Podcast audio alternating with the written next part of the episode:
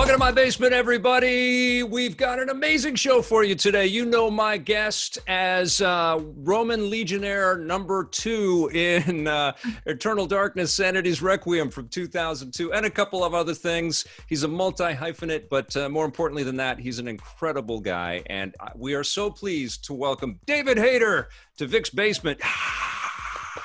David, David, oh, looking good. Vic. I kept you waiting, huh? You sure did.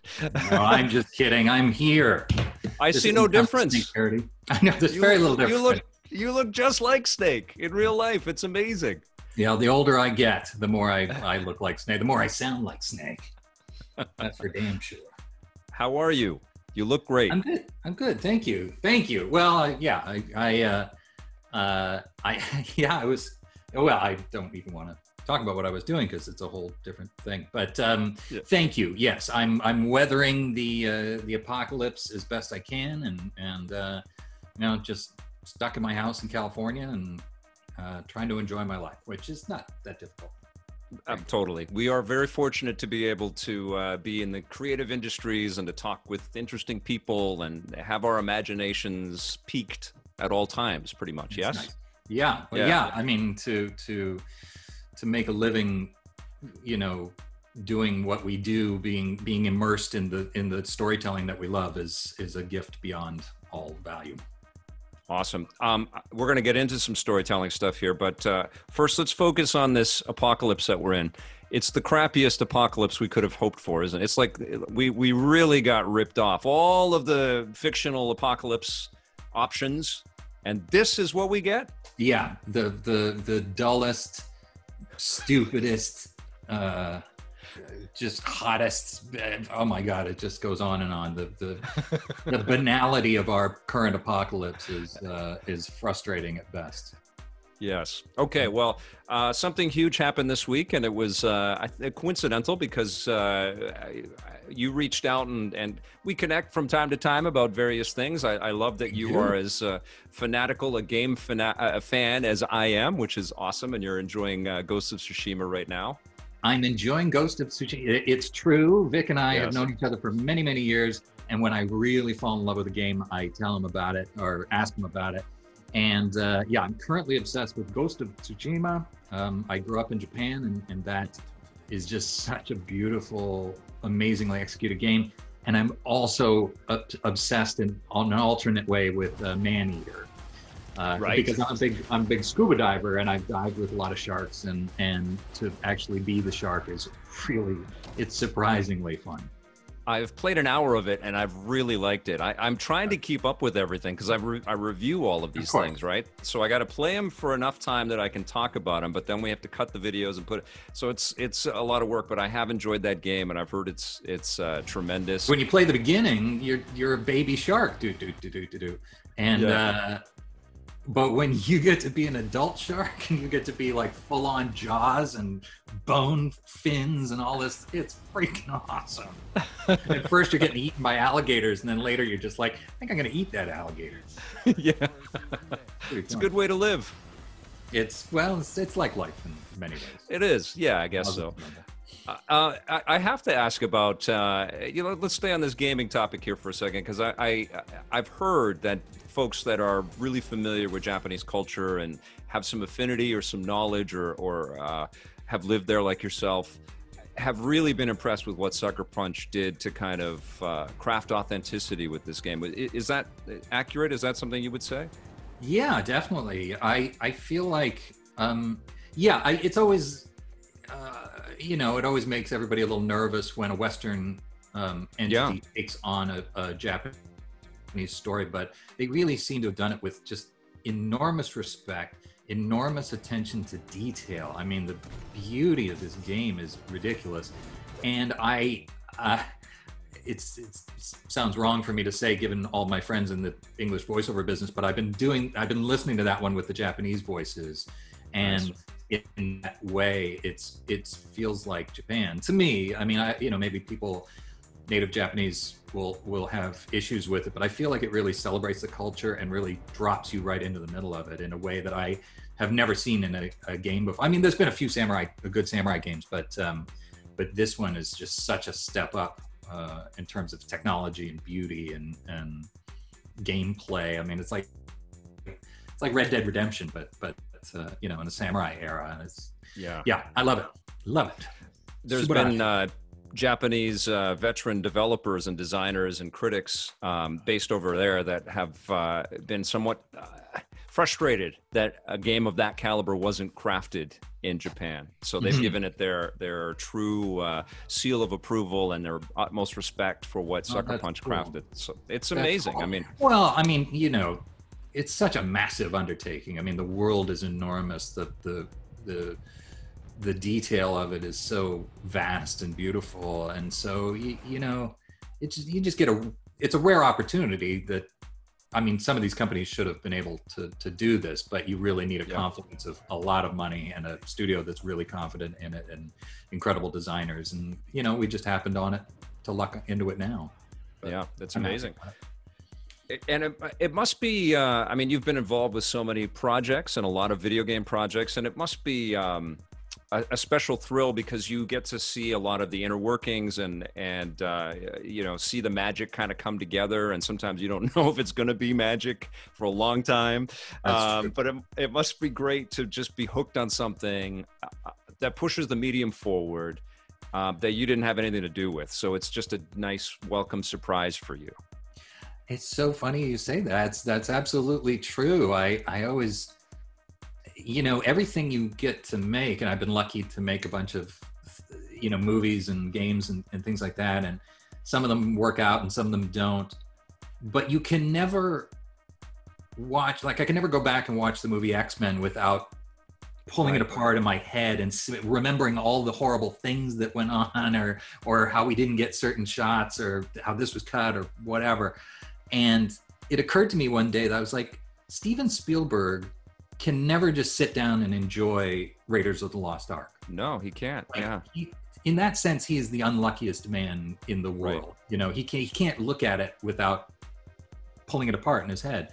And so, yeah, when you get something that's, especially that's done at such an A-list level like uh, Ghost of Tsushima, yeah, it's uh, it's just a joy to lose yourself in it. It's you know, it's it's amazing.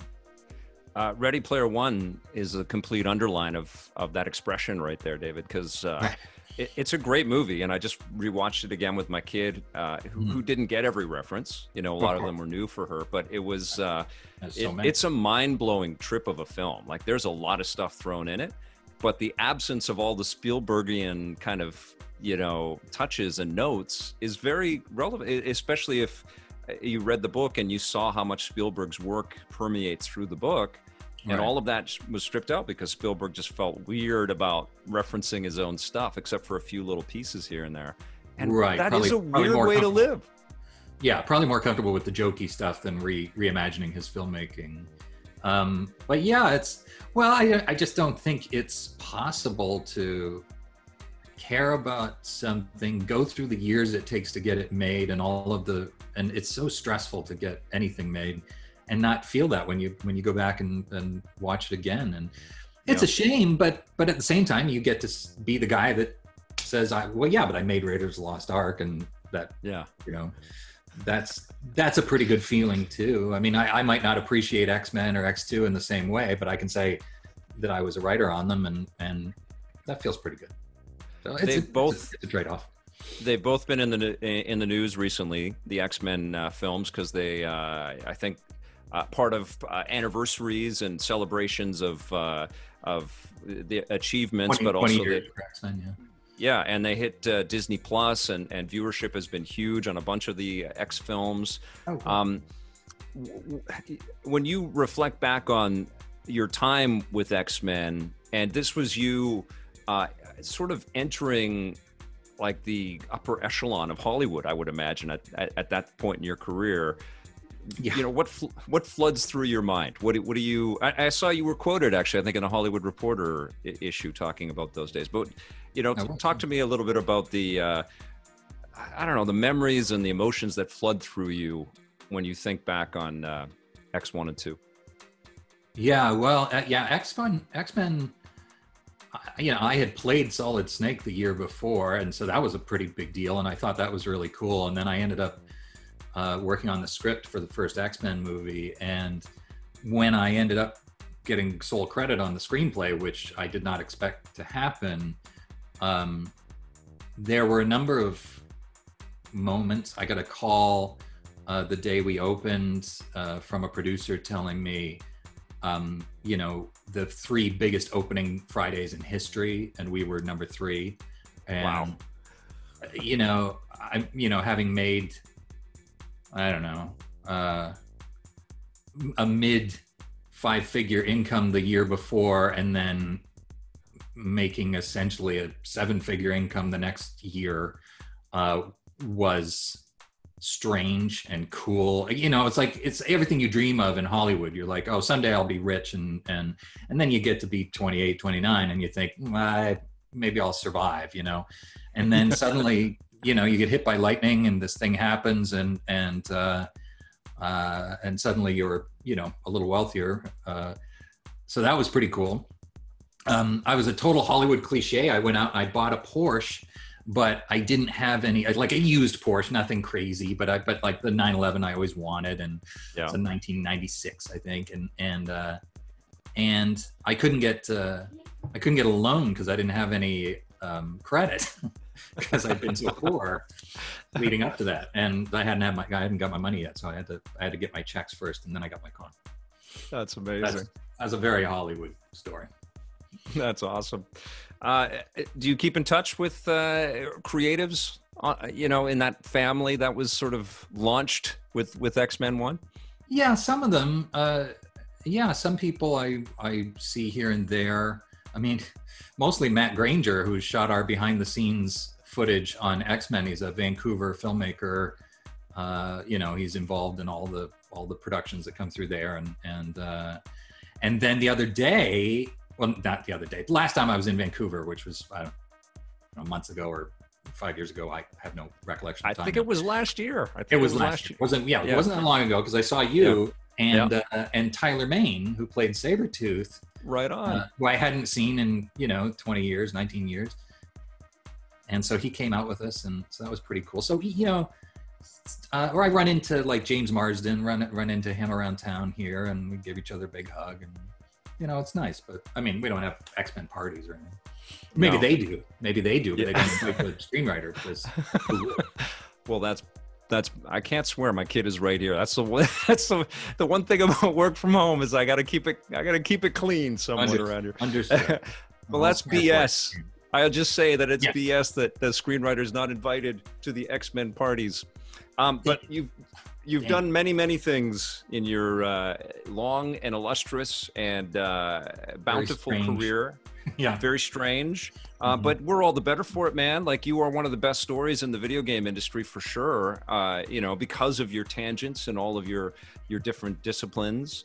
Um, and one of the most recent is uh, working on a, a, Netflix series which just got a pickup for season two called Warrior Nun. Um, I've seen the first episode and I really, really enjoyed it. I'm not just blowing smoke. I thought it was really cool, great concept, and it's based on a comic book or what, what's it? What's it based on? Yeah, the original. Um, yeah, so thank you for saying. And yes, we got picked up for season two yesterday, which was very cool. Amazing. Um, it's based on, there was a comic book series uh, by Ben Dunn uh, called Warrior Nun. And mm-hmm. um, so we were adapting that. I mean, it's, it's, it's, you know, been developed quite a bit since the comic comic book was, was, you know, uh, in the 80s, 90s. And, and so we definitely updated it and it's a little less exploitative, but, uh, mm, right. Okay. Um, you know, because this is a new age and we wanted it to be like girl power, kicking ass, uh, you know, people, young young women taking taking their power back, and and so uh, uh, so yeah, so it was brought to me by um, the our showrunner Simon Barry, who's also mm-hmm. a Vancouver um, creative, who's created Van Helsing and Continuum, and just a brilliant showrunner. Awesome. Uh, so he brought me on board to teach me how to be a showrunner and um, and so we we we uh, along with a, a, very diverse cast of primarily female writers um, Amy Berg and Terry Burton, Suzanne Kiley, and Sheila Wilson. We um, made the first season and they went to Malaga, Spain, and they shot that. And, uh, and then we didn't know what to think, and you never know what to think because it was sort of a mid budgeted show and a very weird concept. And yep. Then they came back and they were like, watch this. And they showed us what they had shot. Simon showed us what uh, they had shot with those actresses and that stunt crew and the Spanish locations and the scope of it and the beauty of it and the badassery of it uh, really blew me away. It made me really happy. And I, I thought, you know, people would respond very well to it and, and they have. And the fresh faces too. I mean, I, I don't know any of the actors, and they're all great. You know, they're also. Is this something that you're kind of picking up on? Is um, clearly Netflix produces stuff that's international in scope because they have yes. audiences everywhere. But I, I don't, I, I, I don't remember, and maybe it's because you know, growing up, you're young and everybody looks the same as you're growing up or something. But I, I look at these young folks in the show, they're so competent they're so ready for the big time. Yeah. And they, you know, I, I don't know what their credits are or whatever, but it's it's really impressive. And I'm wondering for you as a director and as a writer and a producer, if you're just if you're seeing a maturity with performers and people sort of just being aware of how to make this kind of big budget fantasy fiction in a better way than ever before. Uh, that's interesting. Yeah, to to well, to a certain extent. I mean, you've obviously got young. You know, this is a young cast. The the, yep. the leads. Um, I think the youngest is 19. Uh, you know, no, I don't think there's anybody over. Well, I, I don't want to say. I have no idea how old they are, but they're young people. Um, so you know, they're always going to be fresh faces. This is a generation that's grown up with so much more sophisticated entertainment than you and I did you know, we had we had the Flintstones and Rocket Robin Hood and whatnot, and and uh, they've got Breaking Bad and and um, The Wire. So, right. Uh, so yeah, there's definitely access to a level of sophistication in performers that that probably wasn't there before, but these particular women really stood out beyond most you know it's still yeah. it's still it's still a search to find just the right person and somebody that is ready for the big time and that and that will capture the screen even though nobody's ever seen them before that's a very difficult thing and and simon and the casting people uh, just landed on this combination of amazing they sure compelling did. actresses and and yeah. uh, so a lot of that is just you know it's good taste and it's luck and it's alchemy yeah. you know it just sort of comes together so you've got some American voices in there. You got some American voices in there, but also European voices, or where, where did everybody come do. from? I don't think there's okay. any Americans. Um, wow. No, Ava, uh, Alba Baptista, who who plays Ava, um, with I think a pretty convincing uh, American accent. You can hear her accent a little bit here and there, but she is from Lisbon, Portuguese, speaks right six on. languages. Wow. And um, yeah, I think all of the actors were either Spanish or English. Oh, that's not true. Uh, Toya uh, Turner, who plays Shotgun Mary, is American, and I think she's okay. Okay. Yeah, awesome. it's it's very impressive, and I mean, you look at uh, Stranger Things. I, I, I, mean, maybe it is just like the the quality bar has just gotten better and better and better. I think there's still lots of crap that's getting made for sure, but it's it, you know it blows my blows me away because when you watch a you know a show that's kind of serialized like this and and uh, it, it, looks like money has been spent on it even comparative budgets to other things yeah. uh, you expect a famous face to appear you know you and, and, we've been conditioned to feel like somebody we know is coming in here and that they're going to pivot the camera it's going to be a big right. reveal and, and we're going to know and and that doesn't really happen in warrior nun it's all just about the characters that you've crafted and the performances they give us yeah it's the world is completely new to you and and these people will just be these people.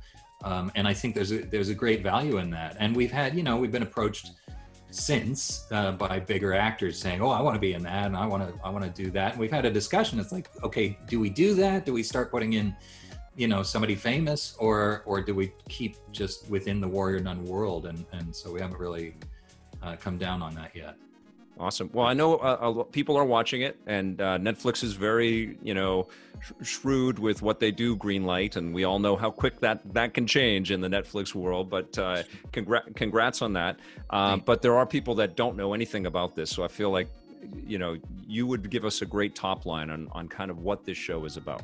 Yeah. Uh, well, it's about um, it's about an ancient order of nun, warrior nuns. It's it's, it's pretty aptly named.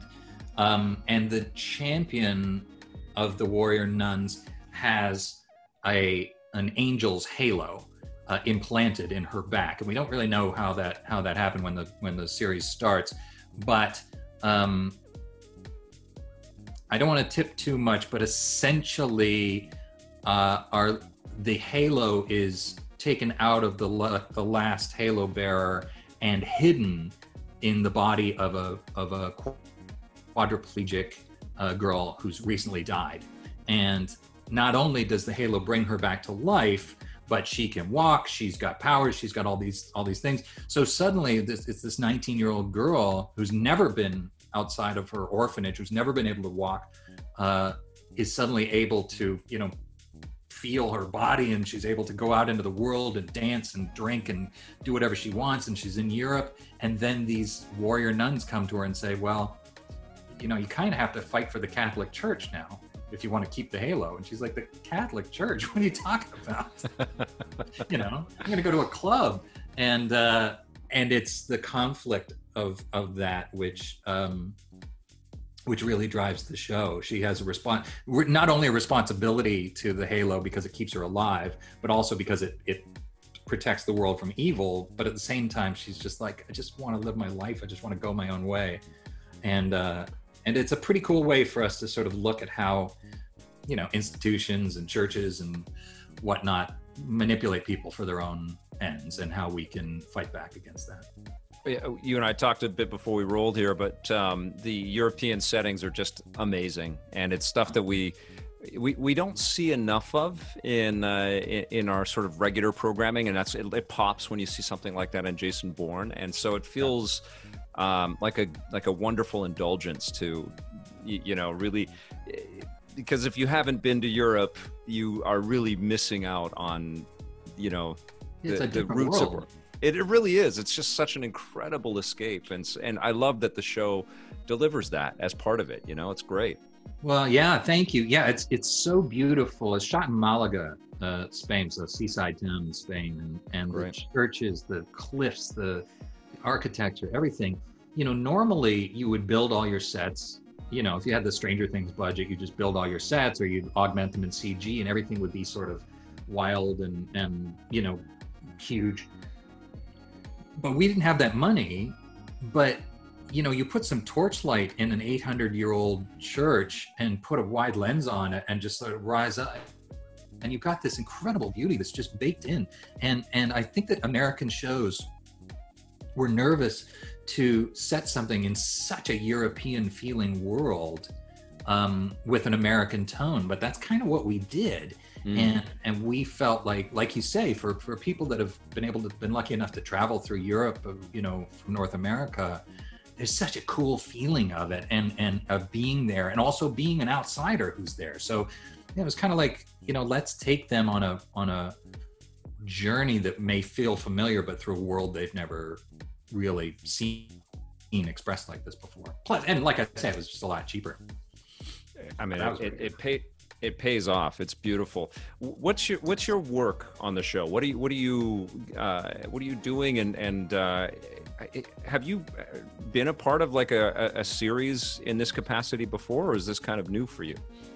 This is pretty much new. I was mostly a feature guy. I mean, I had produced a, a, a pilot way back in the day, um, but I moved away. I really didn't focus on television for a long time. But in the past five years, it's gotten so good yeah. Like, you know, and the feature business is also very rough. Uh, so I started looking at, uh, at television production and ways to tell stories that were longer and cooler. And, you know, you can do edgier things in TV now can do in movie. In a movie, you have to spend $200 million to make a dent. and that makes Right. it very difficult to do anything you know different or edgy the like Yeah. deadpool notwithstanding um that's the rare exception but uh, so what i do is i'm a producer on the show and um, i work in the writers room and uh, i work with you know all of our our writer producers. We break the season we break the episodes uh, together and um, sort of come up with the whole storyline and then and then different scripts get handed out. So i wrote uh, episode four and i co-wrote episode seven. Or no Right. Eight. I wrote co-wrote episode eight of this season uh, with Matt Bosak, and uh, and so then you write your scripts, you hand them out to everybody, and everybody gives you your your notes, and it's really you know it's really a group effort to put together um, the whole thing. It's it's it's the combined voices of like nine of us. Um, Which is fleshing got to be new, right, for you? Because new, I, yeah. I imagine you've been, uh, you work on drafts and then you hand them off and then you might get them back, but you've probably been alone for a lot of your writing career, yeah? For about twenty years, yeah, it's just been me in my office. Uh, I mean, Yeah. you know, I guess 18 years or so. I started on Warrior Nun a, a little while back. Uh, yeah, it was my first writer's room, and I was afraid. I was like, I might be too crazy for this now. Like, I don't know that I can communicate. I'm just used to doing it all myself. I'm just used to writing, you know, it's this, it's this, it's this, and I write it all out. And then after six months, I give it to the studio or something, and they give me a bunch of notes, and then I go back and I do it myself. So I was like, I don't know, I don't know how I'm going to deal with this, but it was, it was really fun.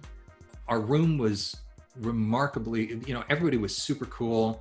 All had their own individual voices, and there was no, no ego bashing, and you know, nobody claiming credit for other people's work. It was just really supportive and I fi- and I figured out some of the things that I'm really good at, like you know, action set pieces and little bits of dialogue and stuff like that, and other things, um, you know, where that I uh, that I could learn, you know, like human relationships or how people feel and whatnot. Uh, there's other people who are really good at that to sort of, you know, you can learn from and and influence your work, and so. It was a, it was a really it was a surprisingly good experience. I, it could have gone could have gone anyway. you, Sure. you mentioned that uh, Simon Barry, and and uh, you know I look forward to. I, I, we had, uh, I think he's been on EP when we, when we were a daily TV show. I think he's been on. We had the Continuum folks on quite often because they were Well, I know they shot in. Vancouver. Yeah, I'd love to have him on the show. It'd be great. Um, but you mentioned that he brought you on board to kind of train you to become a, a showrunner or show you a little bit about that. Is that is that in is that going to be another hyphen you're going to be adding to your, your portfolio pretty soon? I hope so. I mean, yeah, I, uh, yeah, because I've got some big feature credits. You know, when I go into when I take in a TV thing, you know, this has sort of been the issue of the past five years. I take a TV thing in, and they'll say, "Well, you're a big feature screenwriter, so you need to be the showrunner." And then it'd come down to, to making the show, and they'd be like, "Well, you've never been a showrunner before." Right. and then they wouldn't make the show.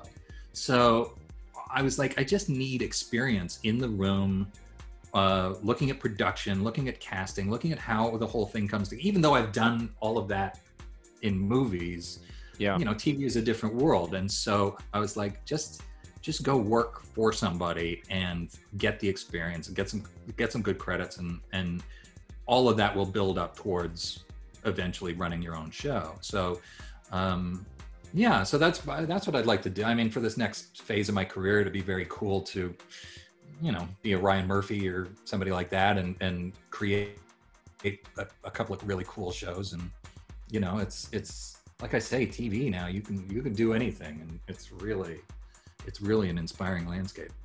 is there um, a direction that you want to see yourself go? Like, is there a specific property, or do you want to create something brand new? Like, what what are you hoping for for you? Well, I, um, yeah, I, I can't space, say specifically what I would like to do because if I do, somebody else goes out and, and buys it. Yeah. Um, But uh, you know, I think if you look at Warrior Nun, I mean that's that's kind of the space I like to be in. You know, like Yep. badass action, um, heartfelt. Hopefully, it's smart. Um, and just you know genre stuff this is the, the stuff you and i love so you know sci-fi, fantasy, horror, you know, whatever. So what I do is, you know, people bring me a lot of projects and send me a lot of they send me free video games and they send me books and comic books and all that stuff.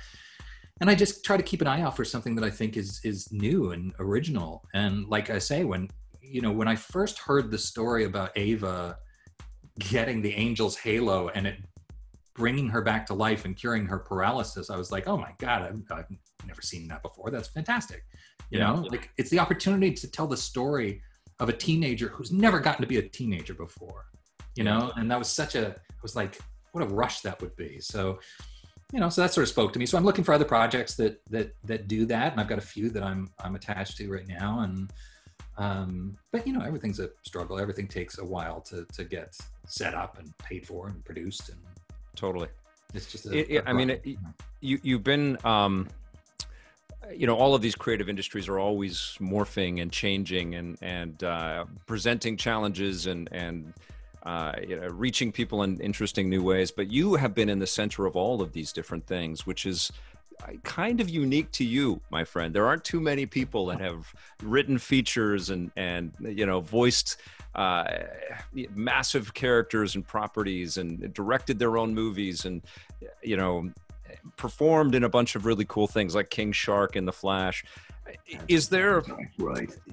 Is there a, a part of the like is it starting to become more homogenous in the way that th- these creative projects are are being developed and and you know th- this generation of creators out there must be much more attuned to all aspects of these things i know that filmmakers are really aware of the power of games and and storytelling in movies and television shows is is um they are yeah yeah but is it is it is it sort of the same or is it is there still like these disparate I don't know, clubhouses about how all of these this, these things come together, and do you have to play by different rules with every subset that you work with?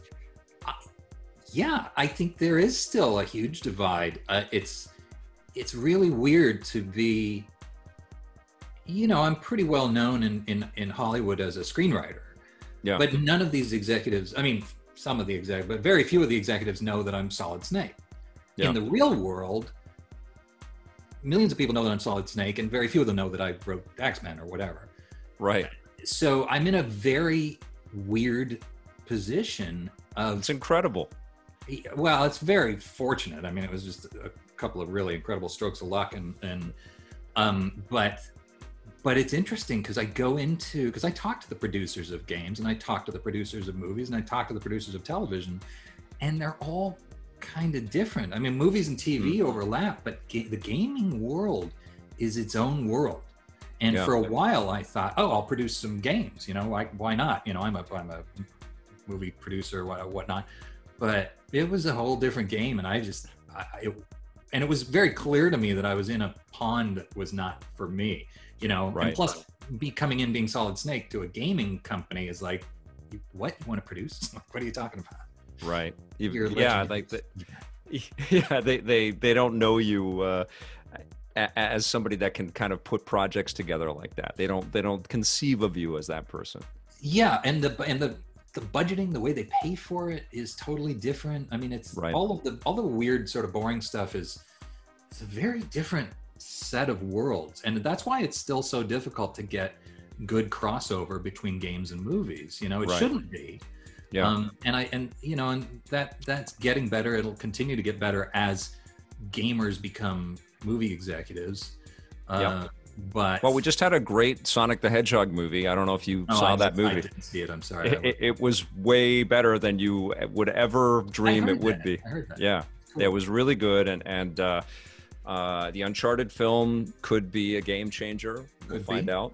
Yeah, could we'll be. find out. Hopefully. Uh, yeah, I mean, so, we'll, yeah, we'll uh, but, but, it definitely is when a game, a big game title gets signed over to a movie studio, it gets pretty much gets signed over, and yeah. a new group of creatives takes over, and sometimes that can work, and sometimes it won't. So.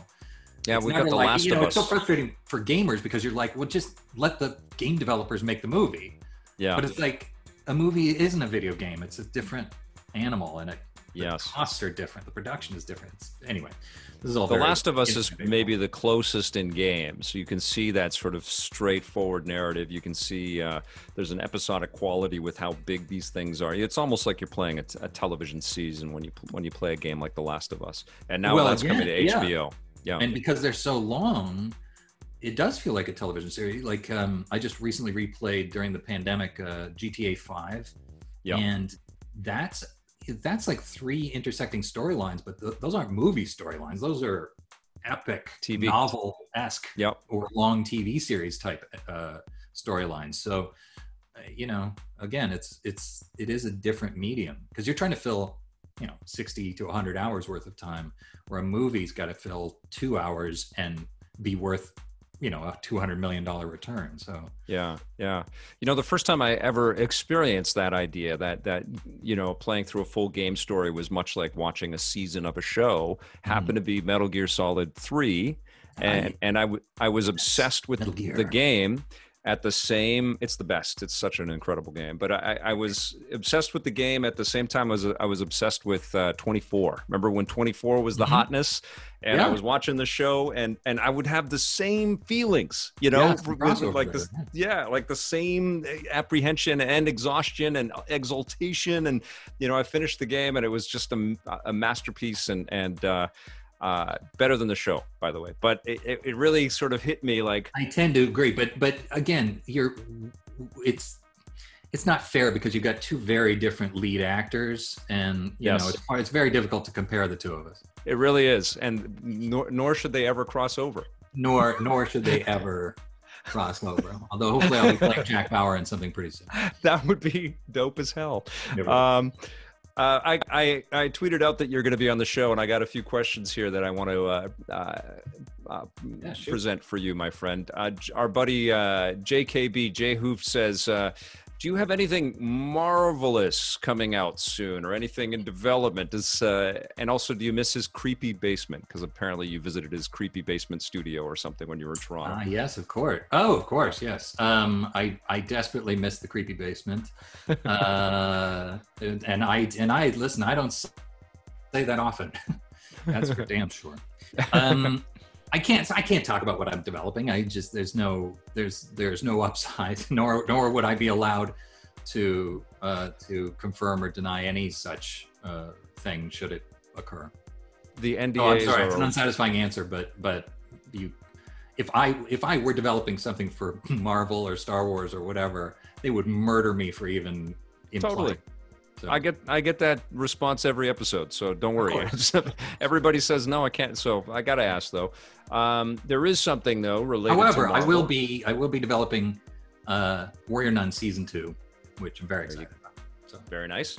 Um, there is something related to Marvel. Uh, it's known that you're a fan of Black Widow. I think we talked about Black Widow before. Are you excited for the flick, which seems to keep getting pushed back further and further every time we look up? I can't. I mean, I can't wait for it. How are you feeling about it? I'm very excited about it. I I, uh, I love Scarlett Johansson in that role, and um, you know my friends at Marvel have, you know, been knocking it out of the park and uh, in in a remarkable run of films. So uh, yeah, it's gonna kick ass. It's gonna be amazing, and and yeah, I was attached to it in 2004, so it'd be nice to see it finally finally come. You know, there was a feeling in those days that the marketplace wouldn't support a a lone female superhero character, which of course now we know is not true. Um, so- Totally. So, it'll be really nice to see uh, Natasha get her vindication on screen.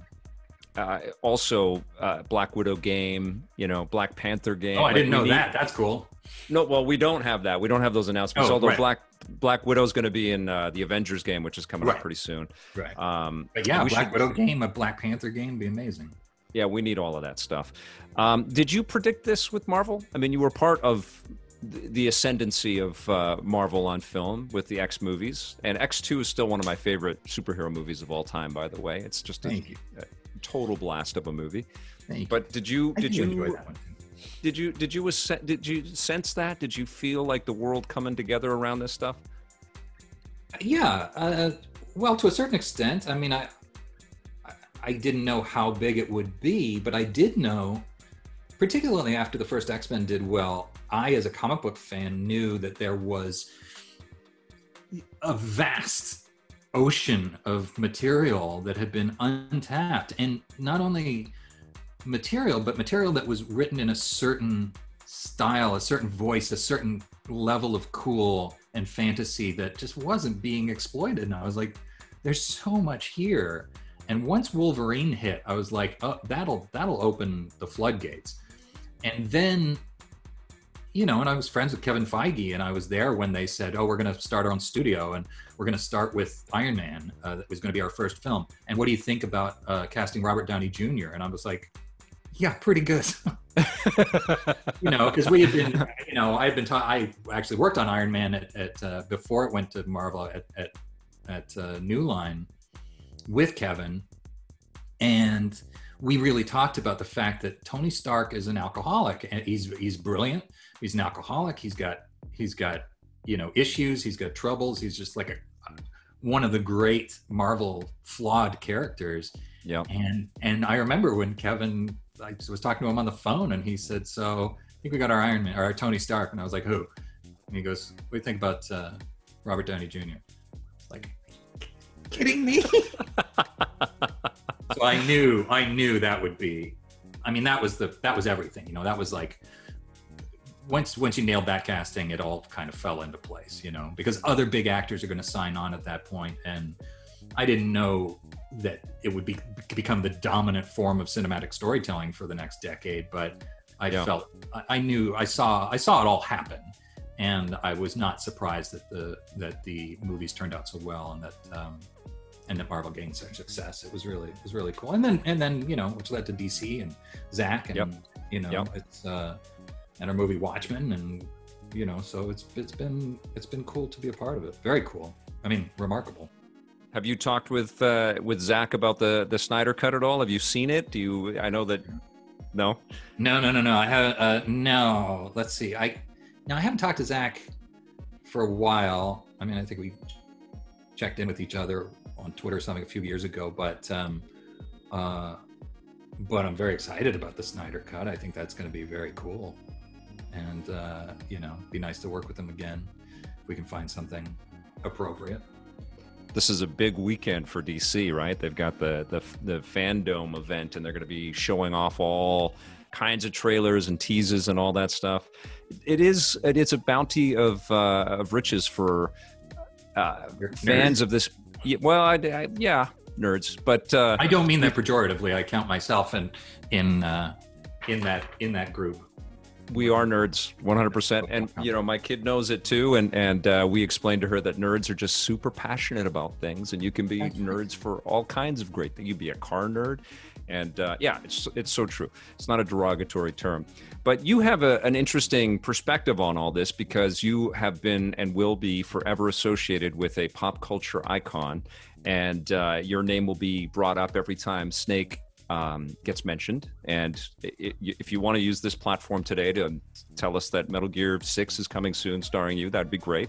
Uh, but I, am wondering if uh, y- you know what happens when these actors become these characters, these superheroes. No, That's them happens? for well, they, uh, like they're that character for kind of right? Like Chris Evans is never not going to be Captain America. Ben Affleck has just uh, announced that he's coming back in the Flash film.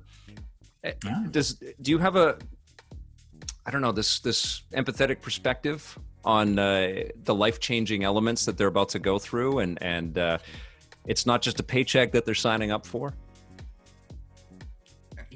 Uh, yeah. Um, well, I mean, that, well, those are some weird comparisons because Ben Affleck's already, you know, super famous, and he, he it's it's when you start when when people first hear of you, like Christopher Reeve in in Superman, yeah. then yes. you're Superman forever.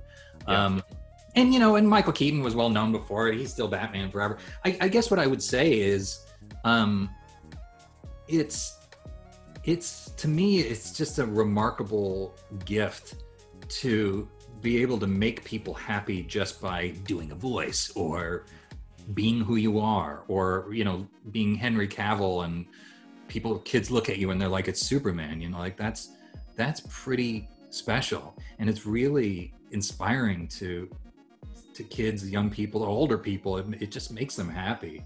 So, um, so I think it's, I think it's a pretty amazing gift, and I, I think it, it it bears a lot of responsibility. You know, you it'd be wrong to go out and just be a jerk in front of children. You know, if you're supposed to be known as this thing, but there's a lot of you know there's a lot of pressure with that. I think if I was only a voiceover actor, I'd be a little annoyed that you know Snake overpowered everything that I do so much. But because I've got another job, uh, it's it's kind of cool to to it's like having a secret identity or something, and um, you know I can say to my my Uber driver, you know, you know, I'm Solid Snake, and they'll either freak out or they'll be like, I don't. Do you have a cold? I don't. I don't know what that. Are you coming on?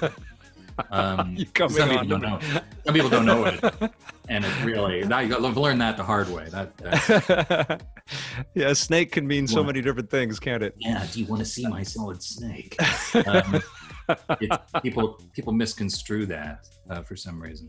But, uh, no, it's pretty. Uh, it's pretty. It's pretty badass. It's everything you'd think it would be.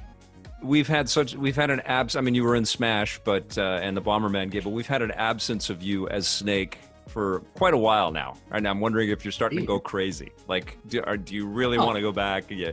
Is this something that you want to re-explore? Well, I mean, yeah, you. It's been a while for you. I do so many cameos. I've done. I think I've done 1,800 cameos as Snake. So every every three days or so, I do Right. 10 video shout outs in Snake's voice. Uh, you know, I ask people to marry other people. I, I wish them happy birthday. I do all these things. And um, and prior to this pandemic, I was going to Comic Cons and signing autographs and doing Right. Of all course. day. Yes. Yes. You know, so I'm Snake all the time. I um, gotcha. for better or worse. And uh, so no, I don't. I don't miss him because he's with me always. And um, uh, but I would love to do another, you know, real Metal Gear game would be would be cool. And and obviously it's difficult to. Well, no, no. I was going to do a whole thing where I pretended to have a big reveal, but if I do that, they'll kill me. Um, no, nobody knows what's going to happen with the Metal Gear games, particularly not me. Uh, but for myself, I would love to um, see Snake through another huge epic adventure. That would be that would be very cool. You know, we talked about. I don't know if you saw the announcement, but uh, Jordan Vogt Roberts, who's attached Yep. to direct uh, the Metal Gear movie, Yeah. floated the idea of us doing an animated show uh, with the original cast, me and Christopher Randolph as Otacon and Paul Eiding as the Colonel, Jennifer Hale. Wonderful. And uh, that would be pretty awesome. You know, Yes, it'd be it cool would. to create, you know, a few seasons of just Snake being a musher and going on missions and, uh, you know, uh, exploring. Such a that. world. Such an It's, incredible. it's a massive and world, and and so it'd many tough to take eras. and- yeah, uh, yeah, and I, you know, and it'd be tough to take on a video game with, you know, if if uh, Mr. Kojima was not involved. So, totally. well, I think an animated version might be might be interesting, but it, you know, it's up to the powers that be. We'll see. Right on. Uh, I've got a couple more questions here. Which one is your favorite? This is from Perry uh, Grewal um, asking. Oh, on the and the Black Widow question was uh, did I? If was from ACO Ninty Fan 1991. I didn't give him the shout out there. Uh, and Perry uh, Grewal uh, Grewal uh, says, "What is your favorite Metal Gear Solid game that you worked on, and which one do you think deserves more attention?" Good questions. Very good questions. Um, you know, I always say my favorite is uh, Metal Gear Three is Snake Eater. Uh, you know that one. Just the cinema of it, the movie of it, really came together so beautifully. It feels like it's unique. It's of one piece. But I feel like Metal Gear One is, or Metal Gear Solid is that way as well. The, the first one for the PlayStation. Uh, so it's kind of a tie between those two. And then I think the one I'd love to get more attention is uh, Peace Walker, um, Yeah. which was actually the last one I did, and I got to play older Big Boss um, and really sort of rehash some of his feelings about the death of the boss and and everything he went through and uh, and the anime style of that, the, the sort of drawn pencil drawn style of it is really cool. So that one, I think, you know, I, I I always appreciate it when people come up and say, Boy, "I love Peace Walker." It's you know that's always gratifying. That was an amazing game. I think was- that was a uh, was that Vita or PSP? Uh, PSP. PSP. I know because they yeah. sent me like P- three PSPs to play it on. Yeah, eh, but it was too big for the PSP. It was like such a massive game. It was like, well, this doesn't. This, this is bigger than this machine, you know. And Right. I know they made an HD version of the game. They did. I have it on one of my consoles here. Yeah, wonderful stuff. Um, we've got new machines coming, and I know that you play, Mhm. and uh, I you have different insight into um, the games that you consume and the games that you're a part of. What, what what are you hoping for as a player and as a creator in the gaming space out of this technology that we're about to get? What do you what do you hope is a part of it? I, you know, I don't know if this is going to be the most popular answer. I, I, I feel like the technology is so good. It's been so good for the past decade.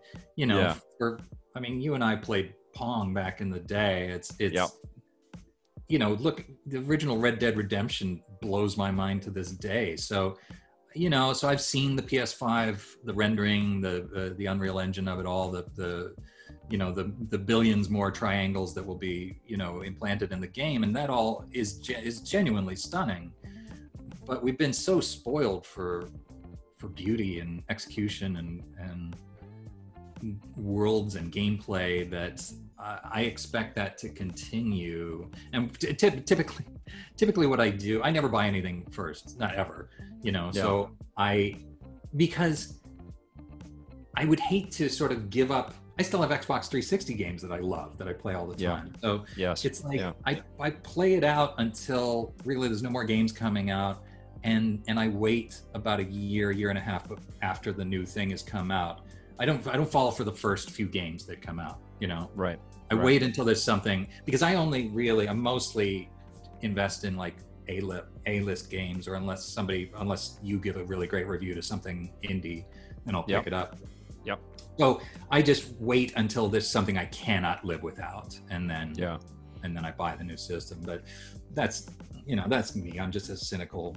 No, dude, that I think that's the biggest challenge that the console companies have is that we have been great for a long time, and it's amazing to, uh, you know, pick up an old Dreamcast game or a, a, a PlayStation Two game and just go, "Wow, they they achieved this back then. It's so Yeah. good," you know. Yeah, it's. Um, I mean the the you know the the original Resident Evil 2 is amazing to this day. You know, there's, Yes. there's so you know I kind of feel like they don't really need to keep making new machines, but they do that because everybody will buy it and so on and so forth. But I'm I'm I'm spoiled for choice at this point. I've got I've got stacks of games that I love that I can play anytime. Yeah, this is it, it, is an incredibly rich entertainment uh, universe, that landscape that we get to kind of navigate through. And I know that you're a comic nerd and just a fan of all of this stuff, just like me. And I, I, I'm talking to one of my action figures right here, which is just, like it's all just so it's all so mind blowing. Um, but it, it's it's hard to kind of it's hard to reconcile it all, right? Like it's hard to find the time and to like go through it and pick what's yours and I guess that's part of the the challenge as a creator too because you know that going in it's like not only do you have to make it cool, you got to get people to notice it. You got to like hit Yeah, this it's gotta stand quality out. bar. Yeah, Yeah. somehow, right? Yeah. Yeah. My my kid's laughing at Octonauts. It's not us. Unfortunately. well, that's that's a shame. She's she's missing some prime, you know, inside baseball gaming discussion, um, uh, which kids love.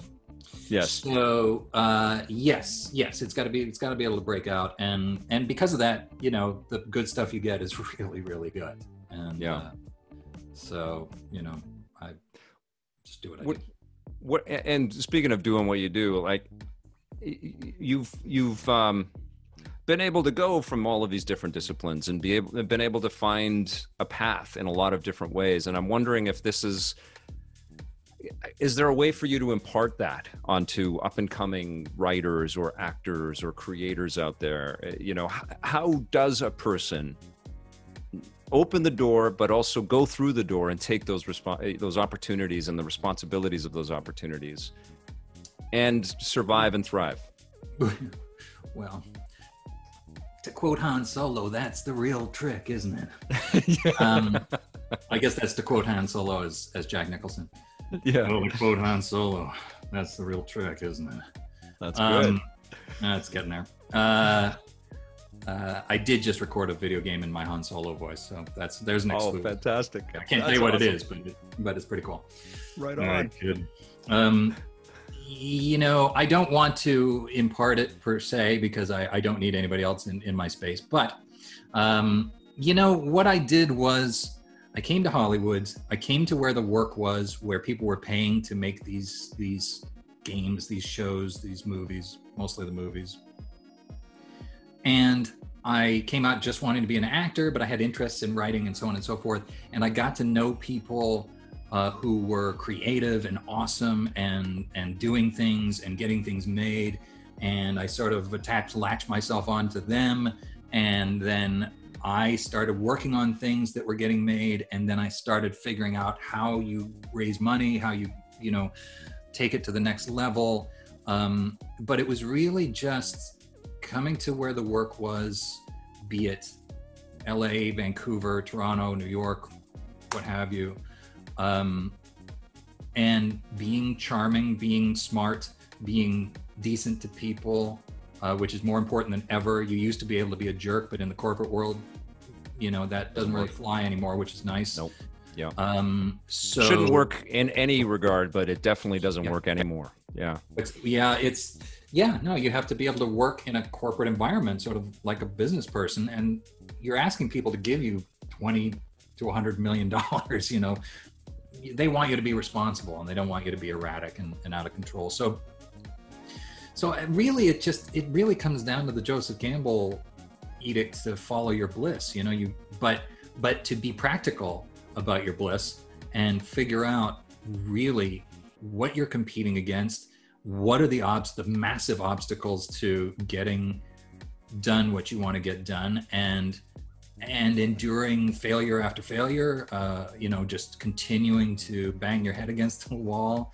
And, um, you know, I think 10 years ago, I'd have said, I, I don't really feel very successful at. I feel like I, I keep getting somewhere and I keep getting knocked back. And, and now, you know, I'm kind of at a place where I'm like, nah, I feel pretty good. You know, I feel like careers rolled along the way, not in the way that I expected, but but in a very cool way. So yeah. um, so that's what you do. You know, the business kind of, and you know this, the business kind of funnels you where you love, but also where you need to go. It, it figures yeah. out what you're good at. And yeah. if you're a great communicator like you, yourself and you love video games, you might find yourself creating a video game show and being an on air personality. That's a combination of talents that you had, that you developed, and, and and are able to you know to to, to sell and and and that's that's a rare gift and people but and people need to know that it's possible you yeah. know it is possible to live your dream it's not easy and your dream may not turn out to be the dream that you expected but yeah. it can be done and and better to try than to not i, I say yeah and uh, you know like i was an actor before i got into all this too and i, I know that it's like um, uh, I, I think you you you have to be open to where the waves take you a little bit, you know, and know to, to, to have a little bit of perspective on the value of that journey, you know, and taking yeah. that risk, right? Do you? Yeah, you, and you not must have come and saying no, I'm not going to accept anything but being a movie star. Which, right. you know, when I came out when I was 20, I was like, that's that's me. I'm, I'm not going to do soap operas. I'm not going to do commercials. I'm going to come out. I'm going to be instantly Tom Cruise, and everything's going to be great. And then, you know, I was like, oh, everybody thinks they're going to be Tom Cruise, and they all look better than me. I don't. yes, there are a lot of people that look like Tom Cruise. I've noticed when I go to into L.A. into Hollywood. There's only one Tom Cruise, though. And yet, there's only one Tom Cruise. You know. Yes. Yeah. That's what people don't understand about a movie star. Is like a lot of it is just how you're born. you know, yeah. which isn't fair. But if you're born Brad Pitt, well, that helps you know? Yeah. There's just yeah. an electricity about their personalities that that uh, that carry. And i'm a i'm a pretty good actor. I get by but but you know it wasn't meant to be in that in that fashion. And thank god i i don't I yeah. be that famous anyway. Yes. Yeah it is that's all weird. Um well i just I, I just i just watched an interview with rob lowe um where he was like what is the point of being famous today? Yeah. Like he was talking about how much fun he had in the 80s, and he's like, today, what is the point? it's all downside. You know? There's, I mean, it's cameras on you all the time. It cameras would just on be you all the time. You do the wrong thing. Everybody wants to cancel you. You know, you can't go yeah. out and get hammered or be naked or whatever. It's like, yeah, you know, he's so right. It's, it was really funny. And now you're just at home in a pandemic like everybody, and everybody's like, got a camera. It's everybody's the same right now. Yeah, no, it's crazy. Um, speaking of that, like I, am sure that you went to Hollywood with heroes, and mm-hmm. I'm sure that you met some of those heroes. Mm-hmm. And um, I, talk to me about having a hero or heroes in this space, and does that endure? You know after you have a 25 year career and do you still have heroes and and people that you learn from or look up to or hope to one day meet and work with? Yeah. Yeah i mean if you're lucky enough to work in in the upper echelons of hollywood you get to meet some amazing people and they're amazing yeah. for a reason. You, you, know you think oh yeah that's a likable actor and then you meet them in person and you're like their force of personality is just overwhelming. I you know i met um met Julia Roberts once, and I was, you know, I'm I'm a fan. I always liked her. I always thought, you know, what a great movie star. She was so luminous, like her skin was literally glowing that it was yes. it was hard for me to talk to her. yeah. You know? And I wasn't I, even that big a fan. I, I, I met Angelina Jolie at an airport, and it was the same thing. I was like, "This this is an alien creation in front like of me." Alien creation. Yeah, I met uh, yeah. Nicole Kidman was the same way, and I was just like, yes. I, I was left alone with Nicole Kidman, and uh, she was like, you know, hey, and I was like, what can I say that won't make me sound stupid? And I, you know what I said? I was like, um, excuse me, and I walked away. No. Yeah. Are oh, you yeah. kidding? Oh.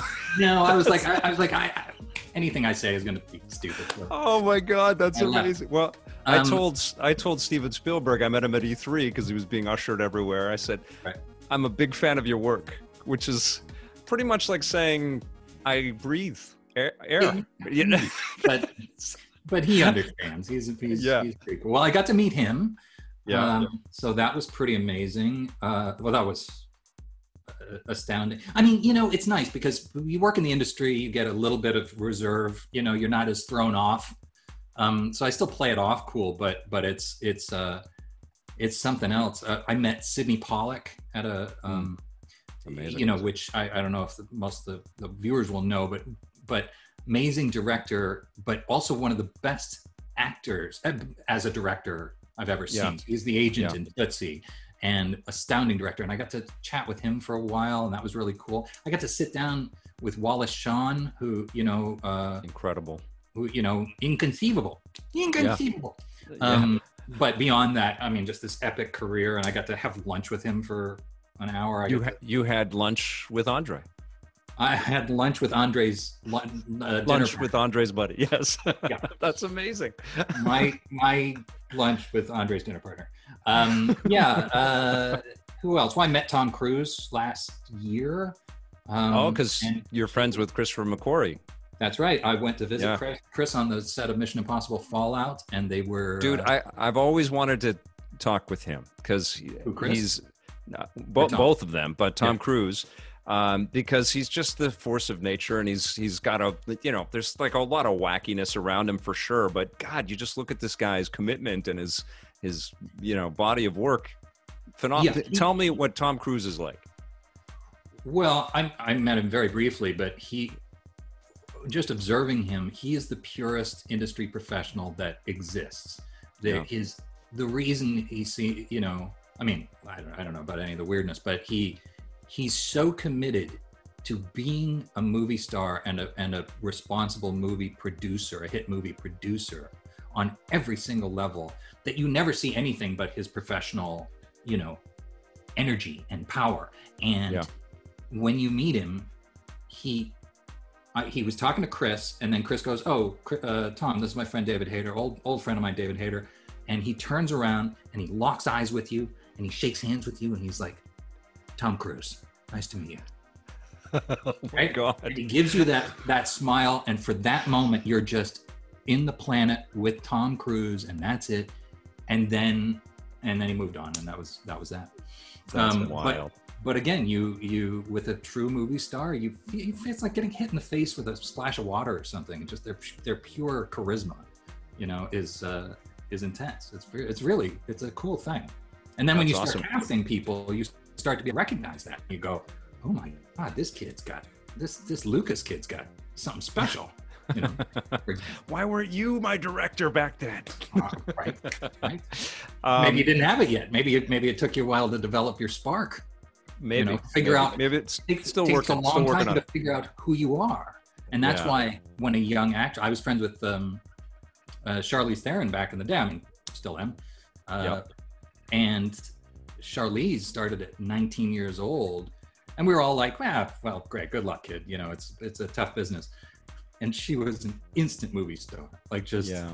just instant power and and and which was very cool to see because we all loved her and we all thought she was hilarious and lovely and sweet and and uh, She's so Man. kick ass. I just watched her in the old guard, and like you just believe what she's pulling off, man. Like she, Yeah. just a, a phenomenal actor, but just a, like the way she embodied, like Atomic Blonde was hers, I think, as well. Just yeah. sensational performer and Well, that's what I'm saying. At, at, at 19, you know, at, a, at an age when none of us know who the hell we are, she was Yeah. already a fully formed movie star, and that's Amazing. That's just who you are, you know.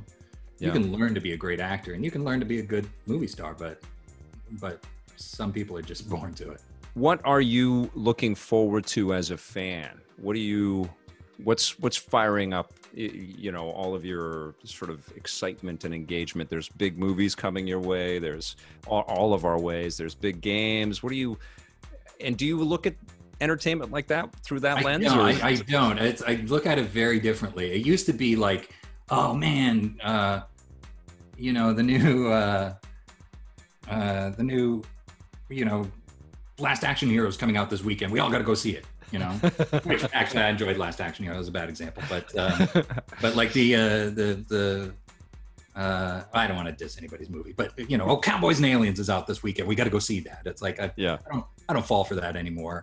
Um, uh, what I do is I get cautiously optimistic about every new Star Wars movie or uh, Marvel movie or superhero movie, what have you, and then I wait for the hype to die down. I read the reviews, um, and when something really stands out, I go, "Great, I'll check it out." And because I there's so much entertainment, I, I, I'm so busy. I don't like to waste my time on something that everybody says is the big movie and then it's terrible.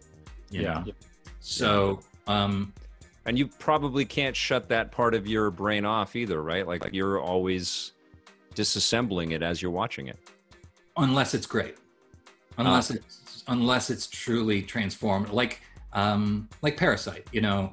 Yeah. Uh, I'd heard it was really good, and then I watched it, and yeah, normally I can't help pulling it apart or saying that dialogue's terrible. Why is the script structured this way? Why did they shoot it that way? Whatever, and which is horrible um, to for me and the filmmakers. And then when something's really good, I just get drawn into it, and it rekindles that love of movies for me, and that's what I'm that's what I'm looking for.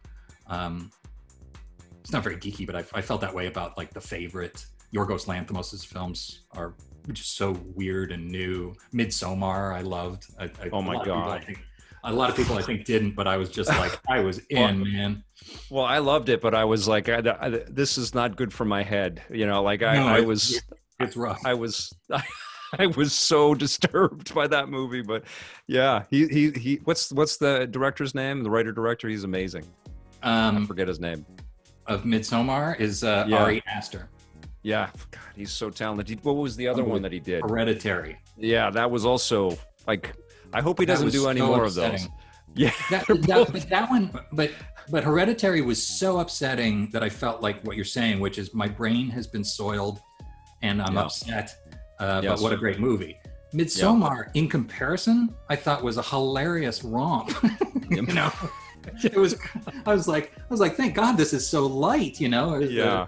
the double suicides and the whatnot. You know, it's uh it's I was laughing all the way through it. It's sort of like sort of like a Kubrick movie when it's really horrible. I'm just like, it's so horrible. It's it's funny. That's awesome. So, yeah. So is is there a filmmaker you want to work with?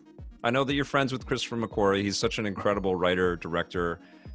yeah. It- it- like, is there a room in that friendship for you guys to collaborate? And would that be Uh, one? that well, I'd like to. I mean, I've I, I, I've suggested it a few times. It's it's never it's never happened. Uh, the, the difficulty is Chris may be the greatest living screenwriter. He's so goddamn good. He's so good. It's He's crazy. so good and he's so Yeah. smart. He doesn't need me. Like I've suggested, and I learned from him. So there's not like a trick I know that he doesn't know. Yeah. Um, so, you know, it's like, you know, maybe one day I would produce a TV show that he would oversee or something like that. Um, Cool. And I would love, love that because Chris, all Chris does is talk about film techniques, camera, lenses, emotion, casting, color, all that's that's all he does, and it's Yeah. awesome.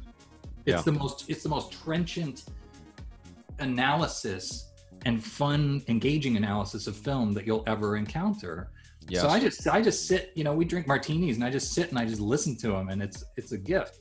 So um so yeah, I would love to work with Chris uh if we find something that that uh that he's willing to put together with me. Um uh I don't know who else. Who else? I mean, I love I love Guillermo del Toro. Um, Oh, yeah. You know, I've I've met him a few times and he's just such a lovely, wonderful, brilliant guy. Um I heard that he uh, he used to watch EP. I used to he used to watch EP when uh, Oh, he was working out of Toronto because we're like in his like he loves all that stuff. We've had him on the show before, but yeah. he would find us on City TV or whatever in Toronto and watch the show. Uh, and th- that was really nice to hear. But yeah, he he he's uh, he seems incredible. He's who was the uh, Doug oh Doug Liman Mm. who just have you ever met him or worked with him or had any connection with him? No, no. I mean, I know who he is. I'm a big fan. Uh, Yeah. I, I've never, I've never worked with him or anything. He's going to space with Tom Cruise. I heard. I heard.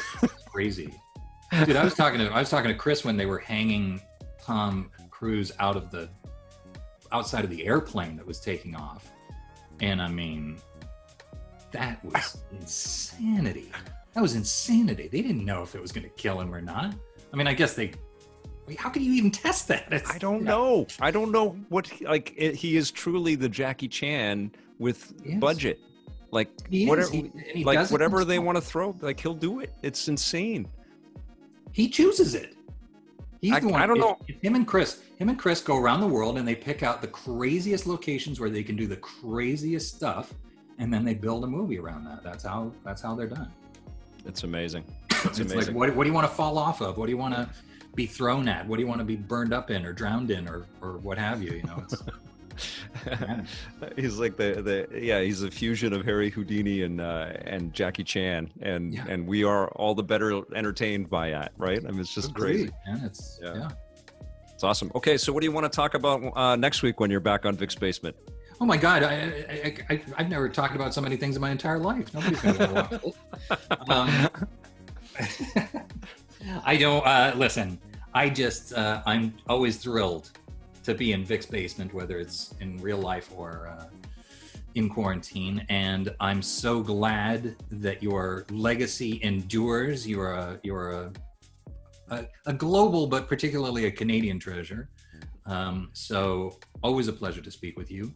Um, thank you for having me on to discuss uh, Warrior Nun and our season two pickup because we've got some very cool game altering stuff for season two um, uh, ready to go. And um, and that's it. I mean, keep on gaming. As uh, I've got games that have come out, um, Phantom Covert Ops uh, for the Oculus, uh, and um, my Steam Dolls Order of Chaos is uh, being put together right now, and I did recently did uh, Bloodstained Ritual of the Night of Zangetsu. Such a good game. Yeah. and um, And uh, else I know they redid all of the the longest dark stuff as well to make oh, that the Long, look the even Long better. Dark was yeah, Yeah, Long really Dark. amazing Canadian-based game. Uh, I mean, A-level Canadian game, but uh, Incredible. I love Set that, in Canada, I love that character.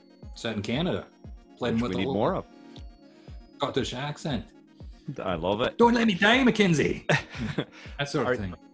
Is your family as uh, big a fan of Outlander as my family is? My wife is fully obsessed with that show. No, we we, we are Outlander free so far. I'll have to. Uh, Dude, I'm afraid to get on that. I don't think I'll ever. My wife will stop watching it. It's. I guess it's pretty. Oh, it's it's a great show.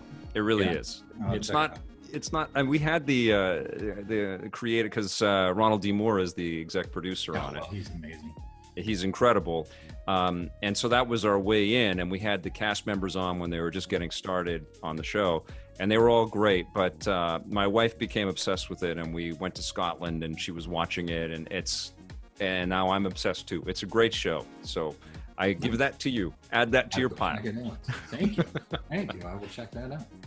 Uh, this has been David Hayter in Vic's Basement, everybody. Give it up for David Hayter. Um, make sure you check out Warrior Nun. Play one of his thousands of video games that he's been a part of. See some of his movies. Uh, X2 is a particular favorite of mine. Um, always a great pleasure to have you on the show. And uh, I can't wait to, to connect with you again soon, hopefully next time in person, my friend. Thank you so much. Thank you for having me. And, and Vic, you're pretty good.